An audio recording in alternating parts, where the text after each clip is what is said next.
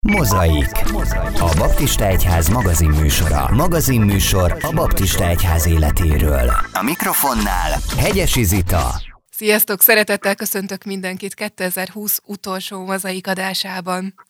Ezt az évet, 2020-at sokan sokféleképpen jellemzik, de azt senkitől nem hallani, hogy átlagos évtől búcsúzunk. A Baptista Egyházban sem volt ez másképp. Az elmúlt év történéseiről, kihívásairól és tanulságairól beszélgetünk Háló Gyulával, a Baptista Egyház kommunikációs vezetőjével. Szervusz Gyula! Szervusz Zita! Te hogyan jellemeznéd az elmúlt évet? Mi az, ami mondjuk számodra a leginkább leíró szó lehet erre a 2020-as évre? A keresés éve. Hm. Kifejted hogy, egy kicsit bővebben, hogy sok mindent igen. kerestünk, az biztos? igen, igen, hogy újra keressük magunkat, újra keressük a közösség működését, újra keressük igazából a közösség értelmét is, hogy, hogy újra tisztázzuk magunkban, újra kerestük a missziót, a misszió értelmét, hogyanját, tartalmát, úgy gondolom, hogy nagyon sok területen volt ez jellemző, hogy, hogy kerestük. Talán nem mindig az első vonalban jelent meg ez a keresés, mert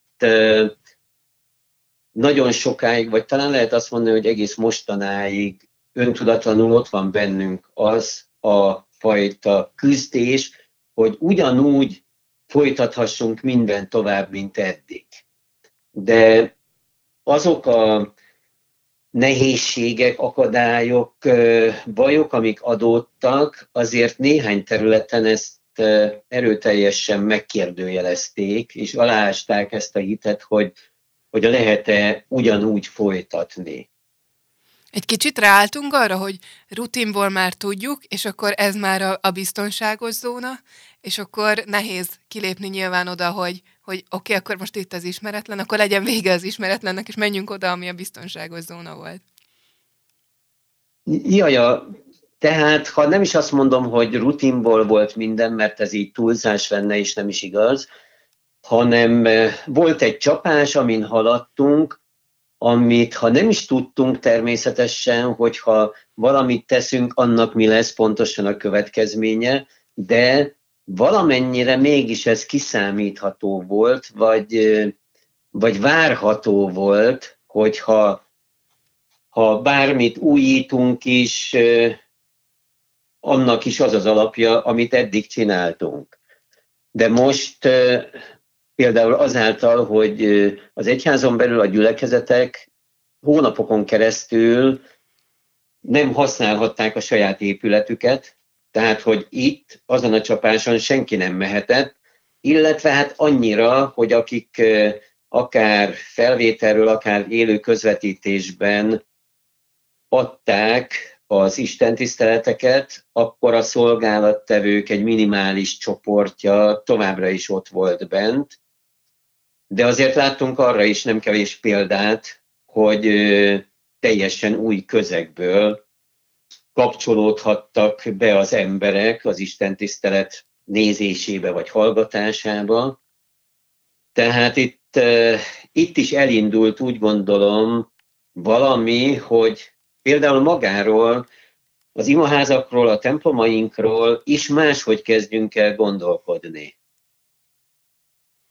De azért rálátsz így az egész országban történő folyamatokra a gyülekezetek tekintetében is. Mi az, amit tapasztalsz? Hogyan reagáltak a közösségek erre a kihívásra?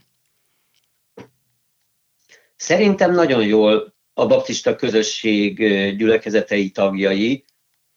Természetesen a mi közösségünkben, mint bármelyik felekezetben voltak olyanok, akik nem tudtak mit kezdeni ezzel a helyzettel, végképp nem tudták elfogadni, és ha rajtuk múlik, akkor minden ugyanúgy folytatódik tovább, és ők nyitották volna az imaházat, mindent ugyanúgy csináltak volna, de most őket egy pillanatra elfelejtve, a közösségnek nagyon nagy része roppant intelligens módon reagált szerintem erre, még hogyha ez nem is volt könnyű, és ami fájdalmas is volt olyan értelemben, hisz a baptista imaházak azok nem pusztán kultuszhelyek, hanem közösségi terek is, hisz ránk a, a családiasság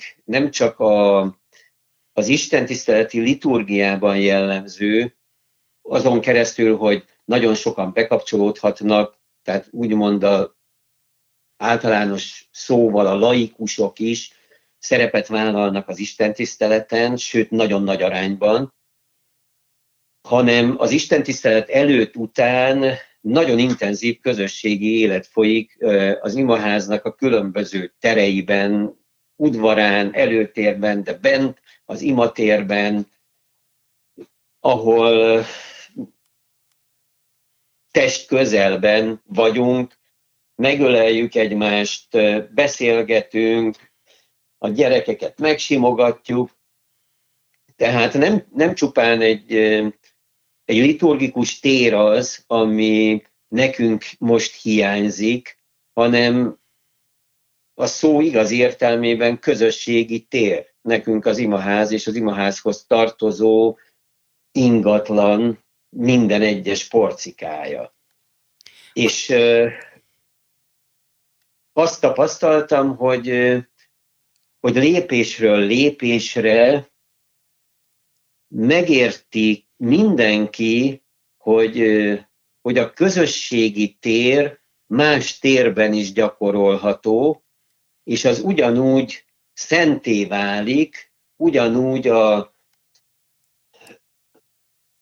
a hívők egymáshoz való kapcsolódása és Isten jelenléte a Szentlélek által megszenteli akár a zummos együttlétet, akár egy szabadtéri istentiszteletet, találkozást, többféle módon keresték a gyülekezetek, hogyha nem lehet kinyitni az imaházat, a templomot, akkor hol találkozzanak. Nem csak kis csoportokban. És rengeteg jó, jó példával találkoztunk. Most ugye újból egy olyan helyzetben vagyunk az ünnepeknél, hogy nem nyithatjuk ki az imaházakat, mert csak így tudjuk egymást is védeni, egymásra is ügyelni, és ebben az időszakban is nagyon jó példákat lehet látni.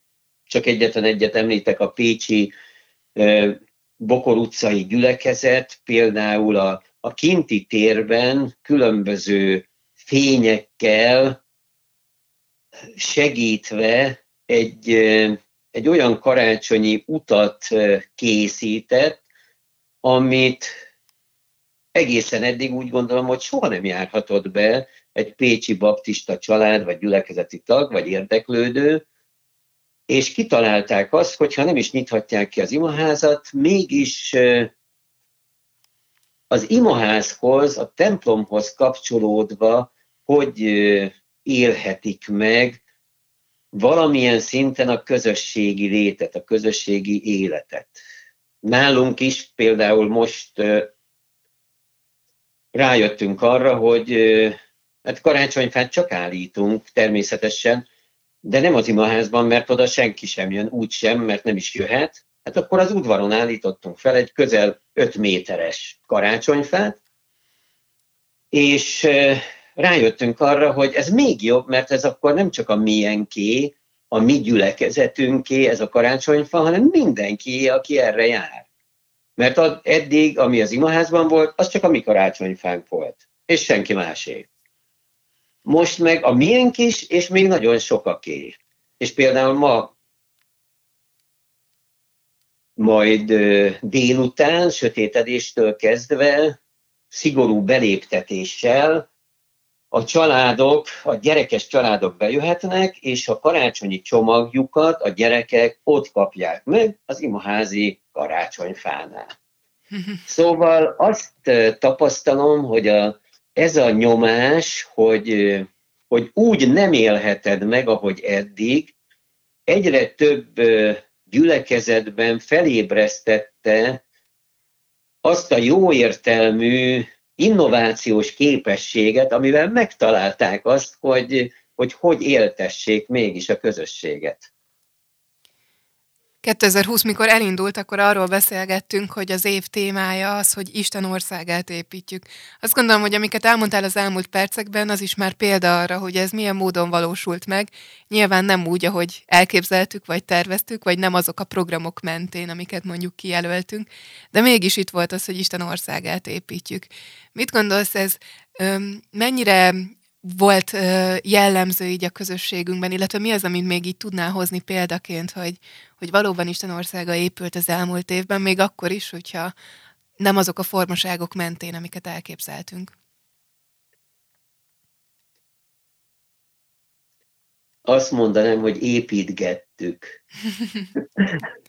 Persze, épít, bennem részt vettünk az építésben, de ez egy olyan kísérleti időszak volt, amiben a formákat kerestük újra meg újra, és ebben természetesen az építéshez szükséges a legalapvetőbb eszköz, a hívő lélek az eddig is rendelkezésre állt. Tehát hogy épül Isten országa. Természetesen, hogy, hogy a, a hívőkön keresztül, és nem csupán azt kell értenünk ez alatt, hogy a hívőkép milyen programot találnak ki, és hajtanak végre, és szerveznek meg, hanem szívből szívbe, hitből hitbe, embertől emberig terjed az Isten országa, hisz nem evilági konstrukcióról van szó, hanem egy meglévő valóságról, amit kicsit talán félre érthető is némelyeknek, amikor azt a szót használjuk, hogy Isten országát építjük, hisz az már van, létezik. Tehát nem olyasmi, ami, amit nekünk embereknek kellene építenünk, ahogy Jézus Krisztus is arról beszélt, hogy eljön, elközelített, itt van, amiben tehát sokkal inkább belépni, bekapcsolódni lehet, és gyakorlatilag, amikor az ember ennek a bizonyos értelemben nem látható, de a következményeiben mégis tapasztalható és érzékelhető világnak a, a dimenziójába belép az ember azon keresztül, hogy, hogy Istenhez tér, megtér, belül egy új világ kezdődik el számára, újjászületik, akkor kezdi el érzékelni azt, hogy, hogy a látható világban is Isten, mint uralkodó, nagyon tevékeny, és irányítóként vesz részt. Még akkor is, hogyha ha úgy látjuk, hogy bizonyos események, mintha ellent mondanának annak, hogy Isten uralkodik-e, vagy mindenható-e, vagy tőle függnek-e a dolgok. Mert természetesen az ember szabad mozgását, szabad akaratát tiszteletben tartja Isten, és senkit akarata ellenére nem igáz le. Nem tesz úgy, polgárává a saját országának, hogy abba bele kényszeríteni akarata ellenére. És ez olykor talán még hívő embereket is megtéveszt, hogy szemmel, érzékszervekkel nem mindig azt tapasztalja, hogy minden ahogy ő elképzeli Istent, minden úgy zajlik a, ebben a világban. És nagyon fontos, hogy megértsük mindannyian, hogy, hogy úgy van jelen Isten országa, hogy szemmel nem látható, ahogy Jézus is ezt tanította, hogy szemmel nem látható, de a hatása az érzékelhető. Sok-sok példázatában is finoman utal erre, ilyen legrövidebb példázata például a kovász, amit fog az asszony, belekever egy mérő lisztbe, összekeveri, és aztán megdagad, meg kell az egész tészta. Tehát, hogy Jézus erre tanított bennünket, hogy értsük meg, hogy láthatatlanul hatja át Isten országa azt a közeget, ahol az ő hívein, az ő emberein, az ő állampolgárain keresztül jelen van.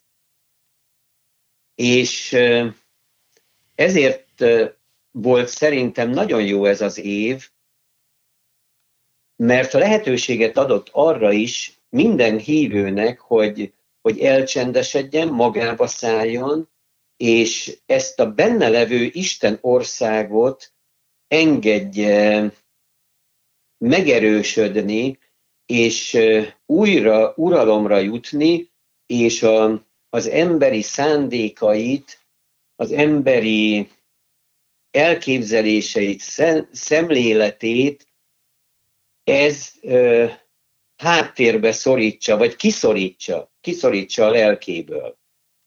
Mert akkor tudunk úgy jelen lenni azokban a akár programokban is természetesen, vagy beszélgetésekben, vagy tevékenységekben, vagy levelezésekben, vagy bármiben, amit csinálunk, amelyekben Isten országának a hatása rajtunk keresztül megmutatkozik egyszerűen. És uh, ilyen értelemben szerintem igenis épült tovább az emberi világunkban Isten országa, mert nagyon sok gyülekezetből hallottuk azokat az információkat, hogy, hogy így azáltal, hogy egy sokkal tágabb térbe lépett ki a gyülekezet, elsősorban a, az online térben, de nagyon sok esetben azáltal, hogy, hogy a tavasz és az őszi időszak között szabad téren is tartottak találkozókat, istentiszteleteket, így sokkal több emberre volt hatással mindaz, amit a gyülekezetek csináltak. És ez na- nagyon jó volt látni, és nagyon jó volt hallani ennek a, a tapasztalatait, tehát, hogy addig még azok a gyülekezetek is, akik esetleg a pandémia előtt online istentiszteleteket is tartottak rendszeresen, a pandémia alatt még nekik is megnövekedett a látogatottság, a nézőszám vagy a hallgatóknak a száma, és azokról természetesen nem is beszélve, akik addig ilyet nem tettünk. Eszembe jutott az az ige, hogy a teremtett világ sóvárogva várja Isten fiainak a megjelenését. Hát ez ebben az évben különösen igaz, és nagyon örömmel hallottam azt, hogy nagyon sok területen megjelent valóban ez, és hogy Isten országa épült bennünk. Nyilvánvalóan a 2020-as év kapcsán, illetve a pandémia kapcsán azért nem szabad elhallgatni a veszteségeinket sem, hiszen ha csak a közösségünkben, a baptista közösségben um, tapasztalt veszteségekre gondolunk, akkor is um, vannak olyan értékes emberek, akik, akiket elvesztettünk így a vírus nyomán. Hogyan lehet erre helyesen um, reagálni? Hogyan lehet tényleg így Isten um, országával a szívünkben jelen lenni azokban a helyzetekben, amikor, amikor viszont valóban a látható világnak a veszteségeivel találkozunk, illetve hogyan tudjuk ezt jól kifejezni mások számára, a környezetünk számára, a világ számára? Nem most kerül először olyan helyzetbe az egyház és a gyülekezetek, amikor ők is, tehát a hívők is, és a, az egyházon kívüli emberek, családok is jelentős veszteségekkel néznek szembe,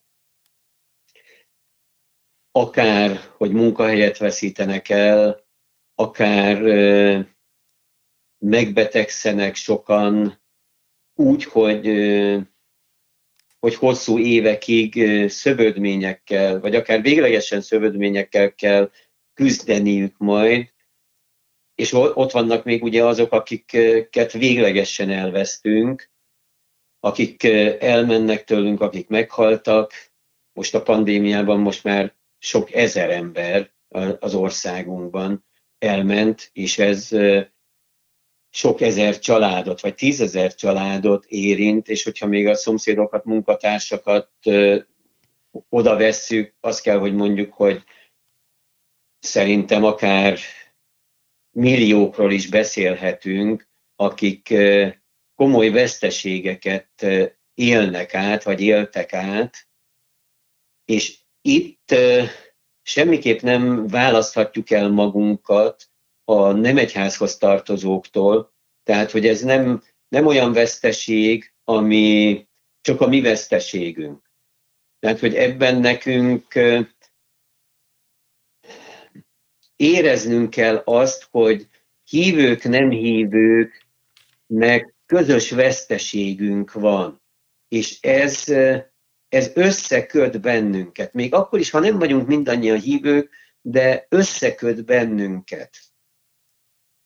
És ez a, ez a sors közösség, ez kell, hogy segítsen bennünket abban, hogy, hogy hogyan viszonyuljunk a közösségen belül, és azon túl is azokhoz az embertársainkhoz, akik, akiknek ebből a helyzetből nagy nyomorúságuk származott. Az egyházunk igyekezett erre odafigyelni, hogy akár anyagilag a gyülekezetek is, de az egyház is, akár anyagilag is odáljunk azok mellé, akik elvesztették szeretteiket, azon túl, hogy természetesen lelki emberi segítséget is nyújtsunk, hogy ne érezzék úgy magukat, hogy kiszolgáltatottak, nincs emberük, nincs senki, aki, akire számíthatnának, és sok gyülekezetről azt is lehet tudni, hogy, hogy nem csak a saját közösségük tagjairól gondolkodtak így, hanem a településükön odafigyeltek másokra is.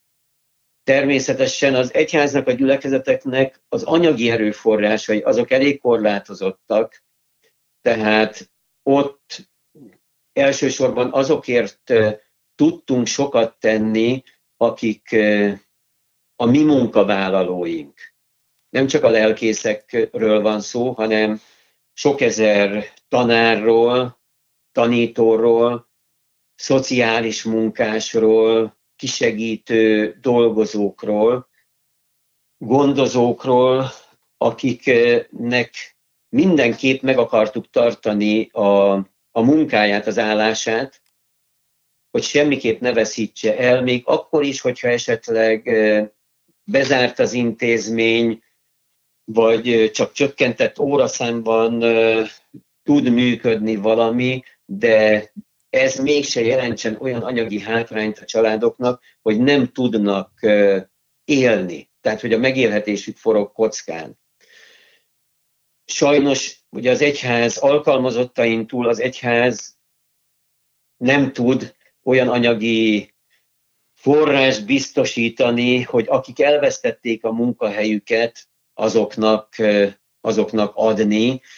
Van természetesen olyan program is, a baptista szeretett szolgálat is részt vesz egy ilyen programba, ahol a munkavilágába való visszakerülés segítjük pszichológus, szociális munkás és munkahelykeresés szakmai segítésével, de hát ez csöpp, azt kell, hogy mondjam, csöpp a tengerben, de természetesen akiknek csak tudunk, igyekszünk mi is segíteni.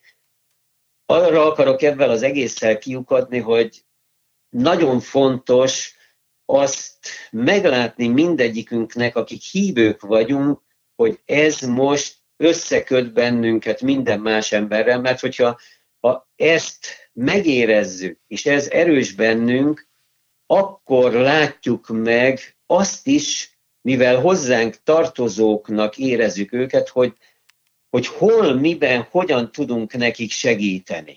azoknak, akik különben nem szorosan hozzánk tartoznak, de mégis, mégis Isten összekötötte a sorsunkat.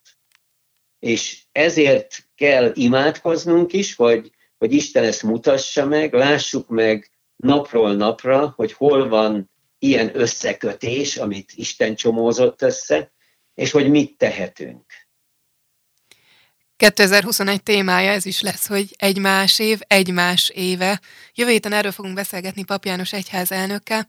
Te hogyan készülsz 2021-re? Azért arról szó van, hogy nem zárult le gyakorlatilag a pandémia, továbbra sem tudunk tervezni, továbbra sem programajánlatok azok, amik, amik el, elhangozhatnak egy-egy ilyen interjúban, hanem inkább hogyan készíted a lelkedet 2021-re, hogyan gyakorlod akár ezt, hogy tényleg egyek vagyunk. Legfőképpen azzal, hogy, hogy minden nap arra gondolok erősen, hogy melyik nap lesz az, amikor újra megölelhetek bárkit. Tehát ezt nem akarom, hogy ez a, ez a vágy bennem gyöngüljön, mert eh, ez eh, nem csupán egy hiányérzetet kelt bennem, ez az erős vágy kielégülhetlensége pillanatnyilag, hanem, eh, hanem azt, hogy hogyha azt nem tehetem, akkor mit tehetek bárkiért, másokért, vagy, vagy hogy erősíthetem a, azokat a szálakat, amik eddig is megvoltak, talán csak kicsit lazábbak voltak, nem rosszak voltak, de hogy erősíthetem fel. És például most csak saját magamról beszélek természetesen, hogy ebben az időszakban a gimnazista osztálytársaim egy részével fűztük sokkal szorosabbra a kapcsolatot, majdnem napi szinten beszélgetünk a Messengeren, 40 év után is, hm. vagy volt tanítványommal, 20 éves voltam, amikor először tanítottam, egy harmadik osztályon volt, és akkor megkeresgéltem még márciusban, hogy kik azok, akiket el lehet érni. És akkor az, velük is sok-sok évtized kihagyás után most újra érezzük, hogy egymáshoz tartozunk. Hát így keresgéltem, meg keresgélem, és természetesen én rengeteget agyalok azon, rengeteget gondolkodom azon, hogy, hogy a szomszédaimnak hogy fejezzem ki ezt, mit tehetünk mégis együtt, úgy, hogy nem vagyunk együtt, mit tehetünk egymásért, majd most a következő napokban különben végiglátogatom őket is, természetesen, ugyanúgy, mint ahogy a gyülekezetemhez tartozó összes családot, összes egyedül élőt, ezekben a napokban mindenkit végiglátogatok, ha nem is mehetek be a lakásukba, de ott a kerítésnél egy jót fogunk beszélgetni. És most a következő napok nekem erről fognak szólni. Azt gondolom, hogy ezek több, több olyan információt is hallottunk, amit, amit abszolút példaként átvehetünk tőled. Nagyon szépen köszönöm a beszélgetést, és nagyon áldott 2021-et kívánok neked és a családodnak. Nagyon köszönöm, biztos az lesz, és a hallgatóknak én is szívből ezt kívánom. Így van, nektek is nagyon köszönöm, hogy egész 2020-ban velünk tartottatok. Jövőre fogunk találkozni, igaz csak egy hét múlva, de az már az évindító interjúnk lesz Pap Jánossal. Várunk titeket arra is szeretettel, addig is nagyon áldott évzárást, és még áldottabb 2021-et kívánok nektek. Sziasztok! Ennyi volt mára a Mozai. Jövő héten innen folytatjuk. Innen folytatjuk. Tarts velünk akkor is. Most pedig hallgass tovább kedvenc zenéidet, mert, mert a Baptista Rádió neked szól. A műsorszám gyártója a Baptista Podcast. Baptista Podcast. Neked szól.